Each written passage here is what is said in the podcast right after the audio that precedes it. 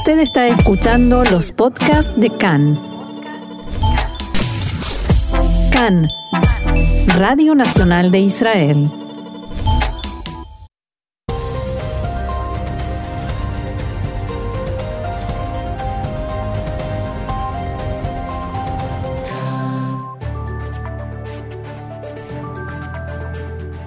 Bienvenidos a las transmisiones de CAN, Radio Nacional de Israel.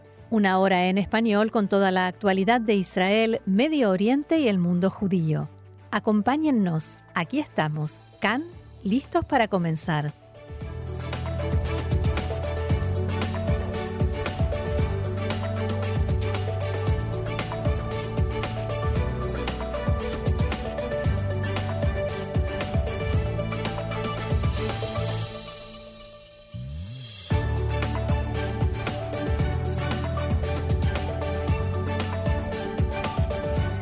Shalom, shalom, queridos oyentes. Brujima Baim, muy bienvenidos a este nuestro espacio cotidiano aquí en Cannes, Radio Reca en español, Radio Nacional de Israel.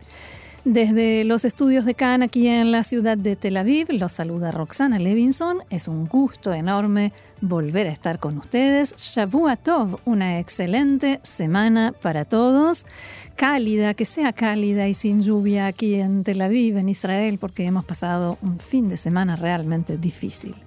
Y aquí estamos eh, junto a Mijael Olschwang en los controles y puesta en el aire. Creo que sonríe porque lo dije bien o se ríe de mí porque lo dije muy mal, no lo sé. Y estamos en la radio FM 100.3 o 101.3, en internet www.can.org.il. Estamos en nuestra página de Facebook, Can en español, en Twitter, arroba Can Radio y en todas las plataformas de podcast. Y vamos a comenzar, hay muchísima información, por eso hoy, domingo 5 de enero, 8 del mes de Tebet, estos son nuestros titulares. Decenas de miles de iraníes participan en el cortejo fúnebre del excomandante de la Fuerza Quds de la Guardia Revolucionaria de Irán, Qassam Soleimani. Israel aumenta el nivel de alerta y se prepara para posibles reacciones de Irán también contra Israel y Estados Unidos, y el primer ministro expresa su total apoyo a Trump. Irán exige pruebas de las afirmaciones norteamericanas de que Soleimani estaba planificando inminentes atentados.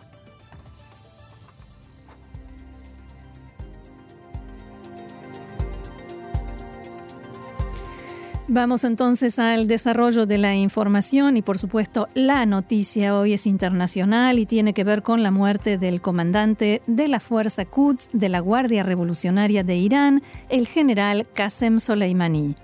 A la medianoche del jueves, entre jueves a viernes, comenzaron a llegar los informes sobre explosiones en los alrededores del aeropuerto internacional de Bagdad y la primera impresión era que se trataba de un nuevo ataque con cohetes contra una base norteamericana en la zona, pero entonces se empezó a hablar de una ejecución de alta calidad. Dicho esto, por supuesto, entre comillas, y con el correr de las horas se confirmó la noticia de quién era el objetivo de ese ataque, nada menos que Qasem Soleimani, y quién lo llevó a cabo, Estados Unidos. En el ataque selectivo llevado a cabo por Washington también resultó muerto el vicejefe de las milicias pro-iraníes Multitud Popular, conocido como Abu Mahdi al-Mohandes, y otras seis personas entre iraníes e iraquíes. Estados Unidos confirmó haber llevado a cabo el ataque que las autoridades políticas y religiosas de Irak calificaron como una violación de la soberanía del país. Así lo anunciaba la cadena norteamericana CNN. We begin with a breaking and major development in the Middle East. The U.S. military has launched a missile strike in Iraq. Among the people killed Comenzamos con una importante noticia de último momento. En Medio Oriente, el ejército norteamericano inició un ataque con misiles en Irak y entre los muertos se encuentra Qasem Soleimani, un poderoso general iraní, líder de la fuerza Quds. Las autoridades norteamericanas de inmediato llamaron a sus ciudadanos que se encuentran en Irak a abandonar el país. Y las amenazas de Irán, por supuesto, llegaron desde todos los niveles del gobierno, el ejército y otras instituciones.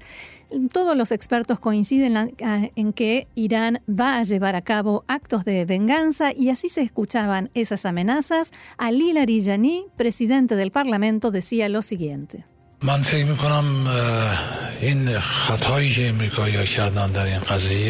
Creo que los norteamericanos cometieron un error estratégico, o sea, ellos asumieron la autoría del asesinato, admitieron haber llevado a cabo este atentado terrorista. El líder supremo de Irán, Jamenei, decretó tres días de duelo e hizo una visita de condolencias a la familia de Soleimani, cuyas imágenes dieron la vuelta al mundo de inmediato.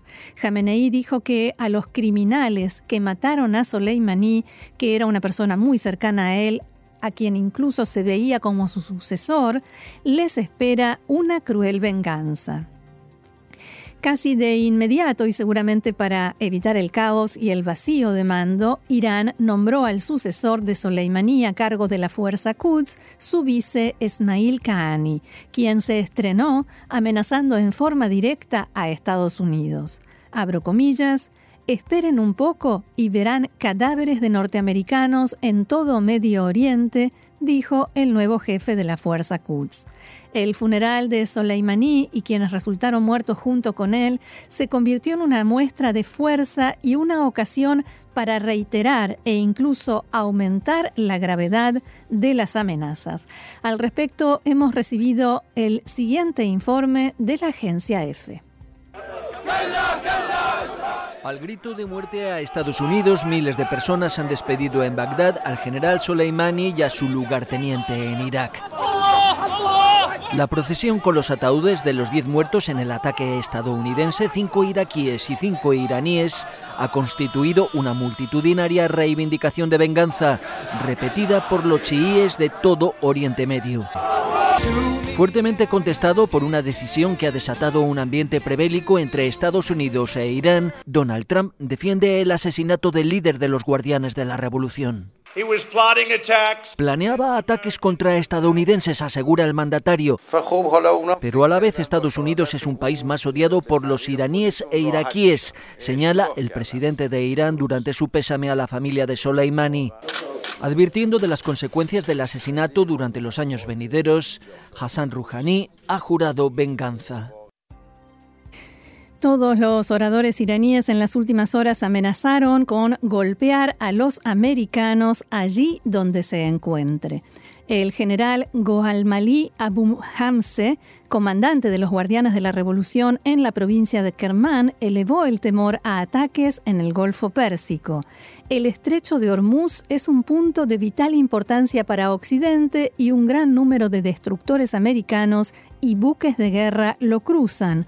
Objetivos americanos vitales han venido siendo identificados por Irán desde hace tiempo. Unos 35 objetivos estadounidenses, tanto en la región como en Tel Aviv, están dentro de nuestro alcance, dijo este general.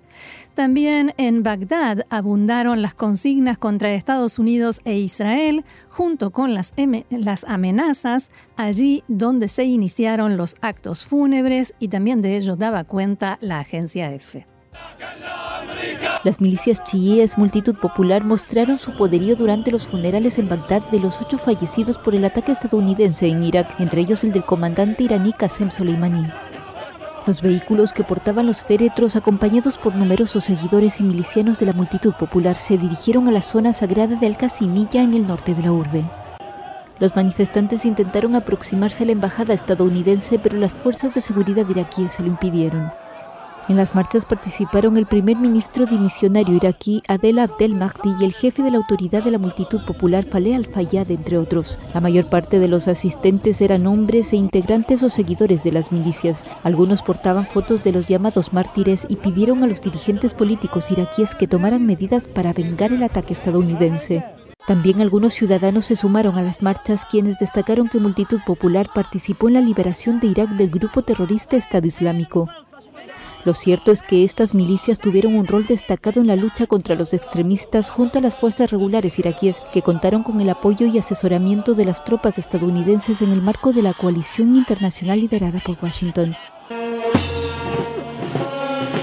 Después del multitudinario desfile en Bagdad, el convoy se dirigió a las ciudades de Kerbala y Al-Nayab, ambas situadas al sur de la capital y consideradas sagradas por los chiíes. También el presidente Donald Trump hizo oír sus advertencias y amenazas. Anoche aseguró que tiene identificados 52 objetivos iraníes para responder muy rápido y muy fuerte a las eventuales represalias de Teherán. Abro comillas, que esto sirva como una advertencia de que si Irán ataca a cualquier estadounidense o activo estadounidense, tenemos identificados 52 sitios iraníes algunos de ellos de muy alto nivel e importantes para Irán y la cultura iraní, y esos objetivos e Irán mismo serán golpeados muy rápido y muy fuerte, expresó Trump, como no, a través de Twitter y una facción pro-iraní en Irak, la milicia Kataeb Hezbollah, dijo en un comunicado, pedimos a las fuerzas de seguridad que se alejen a mil metros como mínimo de las bases estadounidenses a partir de este domingo, o sea hoy, a las 5 de la tarde. Desde Carolina del Norte partieron ya los primeros soldados norteamericanos que la Casa Blanca decidió enviar a Kuwait después de la ejecución de Soleimani. La presencia militar norteamericana en la zona será reforzada con 3.500 soldados que se suman a los que ya fueron desplegados en Bagdad la semana pasada después de los incidentes violentos y el intento de irrumpir en la embajada norteamericana en la capital de Irak. Y el secretario de Estado norteamericano Mike Pompeo conversó anoche por teléfono con el primer ministro Benjamin Netanyahu. Posteriormente señaló que en la conversación quedó de relieve la importancia de frenar la maligna influencia de Irán en la región y terminar con la amenaza que implica.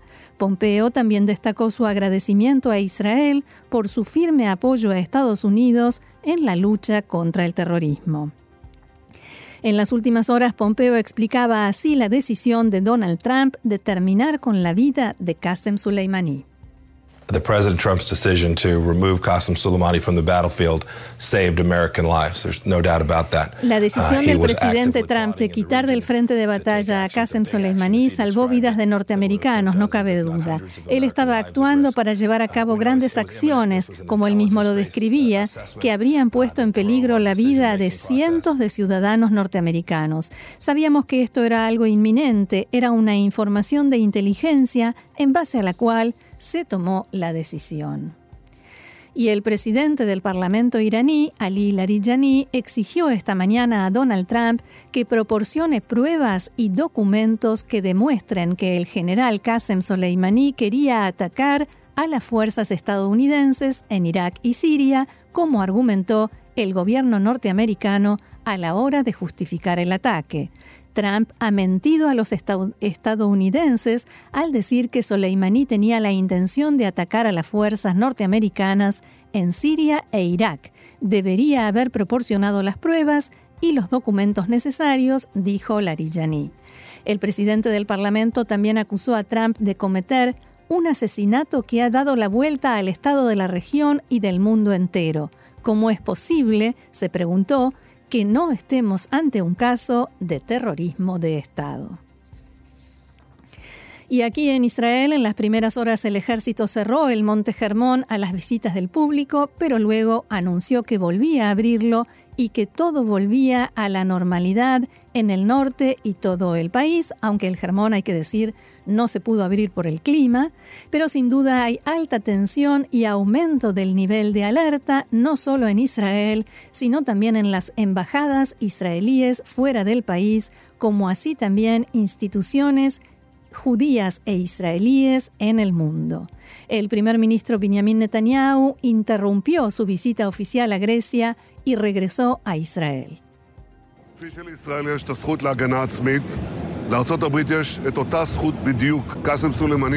Así como Israel tiene derecho a la autodefensa, Estados Unidos tiene exactamente el mismo derecho. Qasem Soleimani fue responsable de la muerte de ciudadanos norteamericanos y muchos otros inocentes. Estaba a punto de llevar a cabo nuevos ataques y el presidente Trump merece todo el aprecio porque actuó con determinación, contundencia y rapidez. Estamos completamente junto a Estados Unidos en su justa lucha por la seguridad, la paz y la autodefensa, decía Netanyahu. El primer ministro dio instrucciones a los ministros del gabinete de que no hablen, no den entrevistas sobre el tema debido a lo sensible de la situación. Y el Gabinete de Seguridad llevará a cabo mañana una reunión especial para tratar la estrategia a seguir a partir de estos últimos acontecimientos. La reunión estará centrada en los preparativos para los escenarios que se puedan producir a partir del instante en que Irán decida que ha llegado el momento de vengar la muerte de Soleimani, incluido un posible ataque aéreo iraní en Israel. La reunión estaba prevista para hoy, pero fue aplazada para mañana sin que se dieran a conocer los motivos para ello. De todos modos, hay que decir que el ejército israelí y las fuerzas de seguridad están constantemente en grado de alerta y preparación desde hace por lo menos dos años debido a la amenaza de Irán y su presencia no muy lejos de la frontera en Siria. Un poquito más de información antes que se nos termine el programa. En el Partido Azul y Blanco estaban esperando en la mañana de hoy la definición del eh, asesor letrado de la Knesset sobre si se puede o no llevar a cabo una votación sobre la inmunidad para el primer ministro Netanyahu y dijeron que si el asesor letrado dice que sí se puede tratar la inmunidad y el presidente de la Knesset, Yuli Edelstein, lo impide, en Azul y Blanco actuarán con determinación y sin miramiento, según dijeron, y que es posible que actúen para destituir a Edelstein en el cargo. Recordemos que, como explicábamos la semana pasada, Edelstein puede usar su derecho a veto para impedir que la inmunidad sea tratada si la comisión de la, de la Knesset no se conforma. De esta manera, el tema quedaría congelado hasta que haya una nueva Knesset en la que el Likud espera tener mayoría. Este mediodía, Eyal Inon, el asesor letrado de la Knesset, dio a conocer su opinión, según la cual el hecho de que la Knesset se encuentra en receso debido a las elecciones no puede ser un impedimento para cumplir con la ley y tratar el pedido de inmunidad del primer ministro lo antes posible. El titular de la coalición en la Knesset, el legislador Miki Zohar del Likud, dijo que esta es una decisión delirante que sirve a los intereses de la izquierda para que pueda utilizar el receso parlamentario para juegos políticos destinados a impulsar sus intereses políticos, una decisión contraria a las normas de la democracia que afectará el proceso electoral, palabras de Miki Zohar. Y por último, las lluvias de este fin de semana que provocaron inundaciones, especialmente en el área de Tel Aviv, accidentes, complicaciones, pero también una tragedia. Dos jóvenes que quedaron atrapados en un ascensor de un edificio en el barrio Atikva en Tel Aviv murieron cuando el agua inundó y cubrió la cochera de donde intentaban salir de un subsuelo. Se trata de Din Shoshani y Stav Harari, de 25 años. El funeral se está llevando a cabo en este momento. Los habitantes del edificio escucharon gritos, vieron que estaban atrapados en el ascensor y el agua subía y comenzaron a llamar a la policía, los bomberos y servicios de emergencia y no pudieron hablar, no pudieron conectar con nadie. La central telefónica de bomberos y rescate había colapsado. 27 minutos después recién encontraron un bombero que llegó pero no pudo hacer nada porque no tenía el equipamiento. El rescate comenzó una hora y media después cuando ya era demasiado tarde.